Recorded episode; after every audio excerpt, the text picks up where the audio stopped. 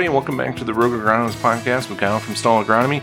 And we're going to talk about nostalgia, things that you really look forward to or uh, you reminisce about, uh, namely about hybrids. And I really want to talk about a specific situation. We had a person ask me several years ago uh, about planting a corn that they used to plant a long time ago.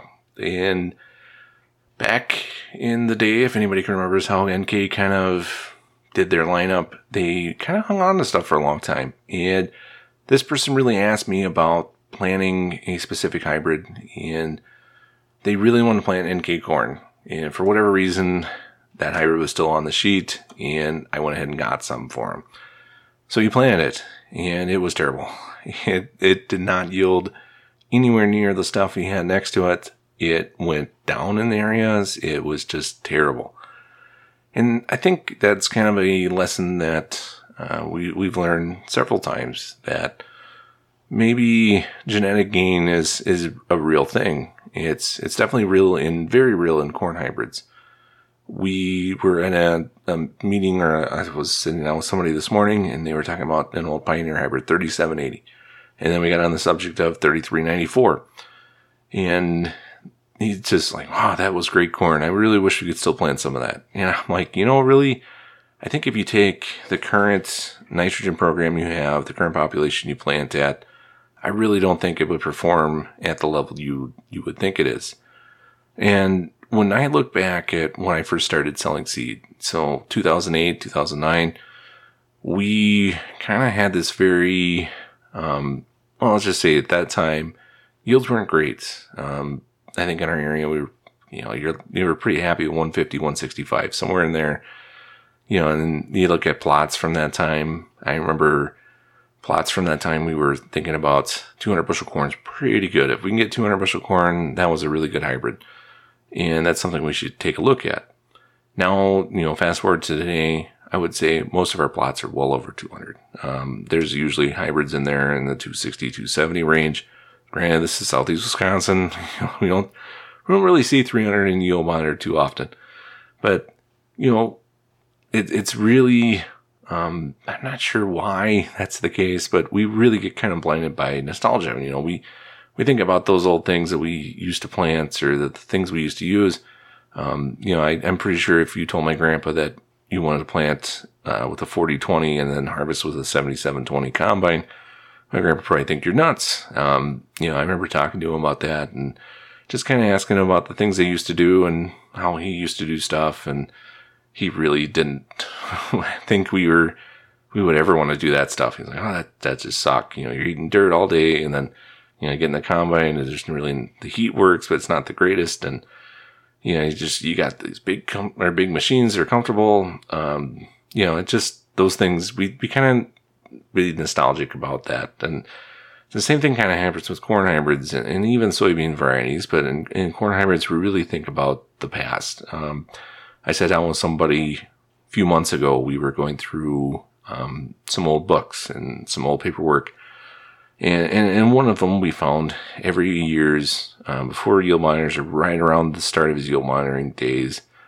Um, we really didn't have the variety tracking, so he would make notes on, on how every hybrid yielded. And I just asked him, you know, what, what hybrid did you plant back then that you really wish you could plant now? And he gave me a number. And he said, well, I bet you that was, you were lucky to hit 175 bushel with that corn. He says, no, no, I remember seeing 200 and, you know, just going on and on. And I said, well, let's look back at this year and went back to, I think, 08 and 09. And we looked at a specific hybrid and how it did. I think, yeah, I don't think there's one over 175. I think one, one was like 164 and then there was like a 159 and a 172 field average. And he's like, huh, yeah, you're kind of right. You know, it just, you get really nostalgic about that kind of stuff. You know, we really want to keep planting these hybrids. Um, I can guarantee you there are corns out there you can get that have been around for over a decade. Uh, I know there's one in our area. There's, there's a specific hybrid in our area that is still around. You can still get it and it, yields well. Um, the top end yield on that used to be the best top end yield you could get. But now at this point, um, when we plant it, it's usually about 20, 30 bushel off the pace of the best hybrids. it's still good corn. Um, it's very handles variable ground really well. And, you know, a lot of guys are like, oh, why is that still around? Well, it's still around because for the most part, it's a very good, um, it's a very good corn for putting in for refuge in the bag. And that's what they pretty much use it for. It's a little shorter, uh, handles variable ground. The yield potential on it's actually still pretty decent, but it's not great. But it's it's actually got very good natural corn borer tolerance. A phrase you probably won't hear much about anymore, but that's what it does. It actually, you know, if the corn borer actually attacks it, it hangs on the ears very well. So that's why it's still around, and that's why you can still buy it, and it still does all right. It's and it's fairly cheap. It's reasonably priced. There's another hybrid I know I can get that is over a decade old, and you know it, the only reason that hybrid's still around is because it yields very well on dryland corn in like Nebraska and Kansas. You bring it into Wisconsin, it still does very well on dryland corn like sand ground, uh, some of our gravelly, heavy ground that we can't just get corn that, you know, we just don't get the moisture to it. And this stuff does still perform very well. I can guarantee if you take that hybrid and put it into another field, that it's not going to yield as well as the other stuff is.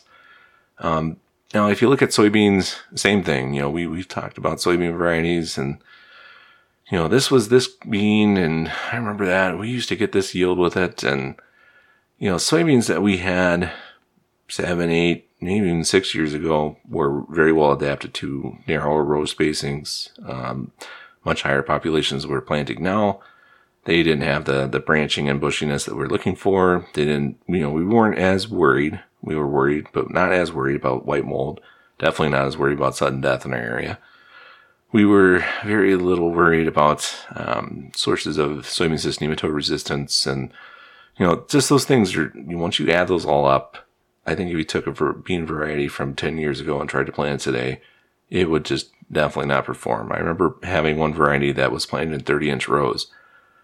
You know, very early in May, it never canopied because it was never meant to close those rows. And when we compare that to a different variety of soybeans, it just got a butt kick. So a lot of that stuff happens. You know, in the inverse of that kind of happens in technology world and not necessarily technology we'll say equipment technology world. You know what old or what is old is kind of new again all the time. Um, we're looking at discs again but now we're calling them vertical tillage tools or high speed discs um, we changed the disking angle and yeah they, they do a different job um, but they're basically the same tool they're just differently engineered. You know we, we always look at a lot of this stuff and it seems like you know um, I want to say five, six years ago, tracks were all the rage. Now we're into these LSW tires. And, you know, just things change, but they don't necessarily change a whole lot. They're just kind of like, we went back 20 years ago and said, hey, you know, they were really using uh, this different tread design on tires. So let's go back to that. That must have been good. And that stuff happens. Um, I'll ask you what your favorite holiday every year is. And I will say, and I'm sure most people a lot of people, unless you really like turkey, but my favorite holiday every year is Christmas. And the reason I love Christmas is nostalgia, right? There is one time a year I go back and listen to all the songs I listened to when I was a kid. I watch all the Christmas movies I watched when I was a kid. I watch, you know, I, I do all the things I wanted to do or I loved when I was a kid. Christmas is a very nostalgic holiday and that's why everybody loves it. It's just, it's all about remembering the things you had when you were younger. And that's why we love Christmas. And Christmas is great. One time a year, you know, and basically for a month. And it's the same thing with these corn hybrids and stuff. You know, we really reminisce about how great they were. And at the time, I'm sure they were great.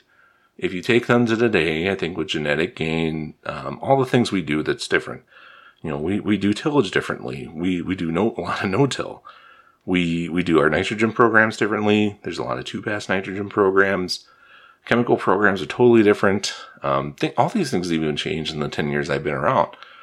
Or, well, 15 years I've been in agronomy, but things have changed significantly. Um, you know, if you asked me about cover crops six, seven years ago, I would have thought you were crazy. And now we plant cover crops on a lot of acres. So it's all about nostalgia. That's why we really, really miss these things. You know, why we miss hybrids, why we miss varieties, why we miss, um, you know, just the way things were. And, you know, if you ask me if I wanted to go visit a specific time in history, I'd, I'd, love to go visit the 40s and 50s and maybe the farming in the 80s, 70s, and 80s, things that I didn't really get to see. Would I want to live there? No, I don't really think so. I really like auto steer. I really like having yield monitors and I, I really enjoy technology and the way we can do things. And I, I think, you know, the simpler time is great and it's kind of like Christmas. We want to go back to it, but you wouldn't want to stay there. You know, one time a year would be great. You know, it'd be nice to go back, reminisce. That's why you guys have plow days and all these other things. But, you know, focus on the future. And, you know, there's another thing with nostalgia. We always talk about, I've had people that, that really love a farm. That's their favorite farm. But when we sat down and looked at it, sometimes our favorite farm costs us more money to rent. We still get, we'll get a, maybe a little bit better yield, but you know, maybe there's more inputs we put into it, more time invested. Sometimes our favorite farms aren't our most profitable farms, right? Um, so yeah, there's nostalgia there, but sometimes we lose money on those things that we really appreciate. We think they're great. And I think a lot of it is just basing your, or focusing on profitability. And it's, it's really hard to do and separate emotional feelings from, from business decisions. But it's the same thing with hybrids. It's the same thing with this ground. It's, it's the same thing with everything. You really got to try to separate that emotional attachment to things and, and focus on what's going to make you money now. Um, you know, are all great new hybrids going to be beating the ones you're currently planting? No, that's not always going to be the case. There are going to be some, and the the short and narrow window of hybrid availability you know, if there's a really good hybrid, you're going to be able to plant it for a long time. I mean, there's a reason why there's still hybrids around that we plant that are 10 years old. But then there's plants or hybrids that just kind of slowly go away. They get value priced and then a couple years later they're gone. And they just don't stack up to current challenges and, and how our environment is changing. So, you know, it's just, I know it's really, really hard to, to make those decisions. I, I, I'm nostalgic about hybrids too. I remember there was one corn I really, really loved, but it got its butt kicked uh, two or three years in a row, and then eventually it just went away. And, you know, I really miss that corn because I really wish I could see how it would stack up right now and how it would do. But at the same time, it just, it fell flat in its face. And eventually it, it was gone and it, it was time. And yeah, I'm kind of nostalgic about it, but, um, you know, if you asked me today if I wanted to plant that corn, I'd probably take a few bags but I wouldn't plant the whole farm to it. I think I'd lose my butt on. So we're going to end it there. I'll catch you guys next time.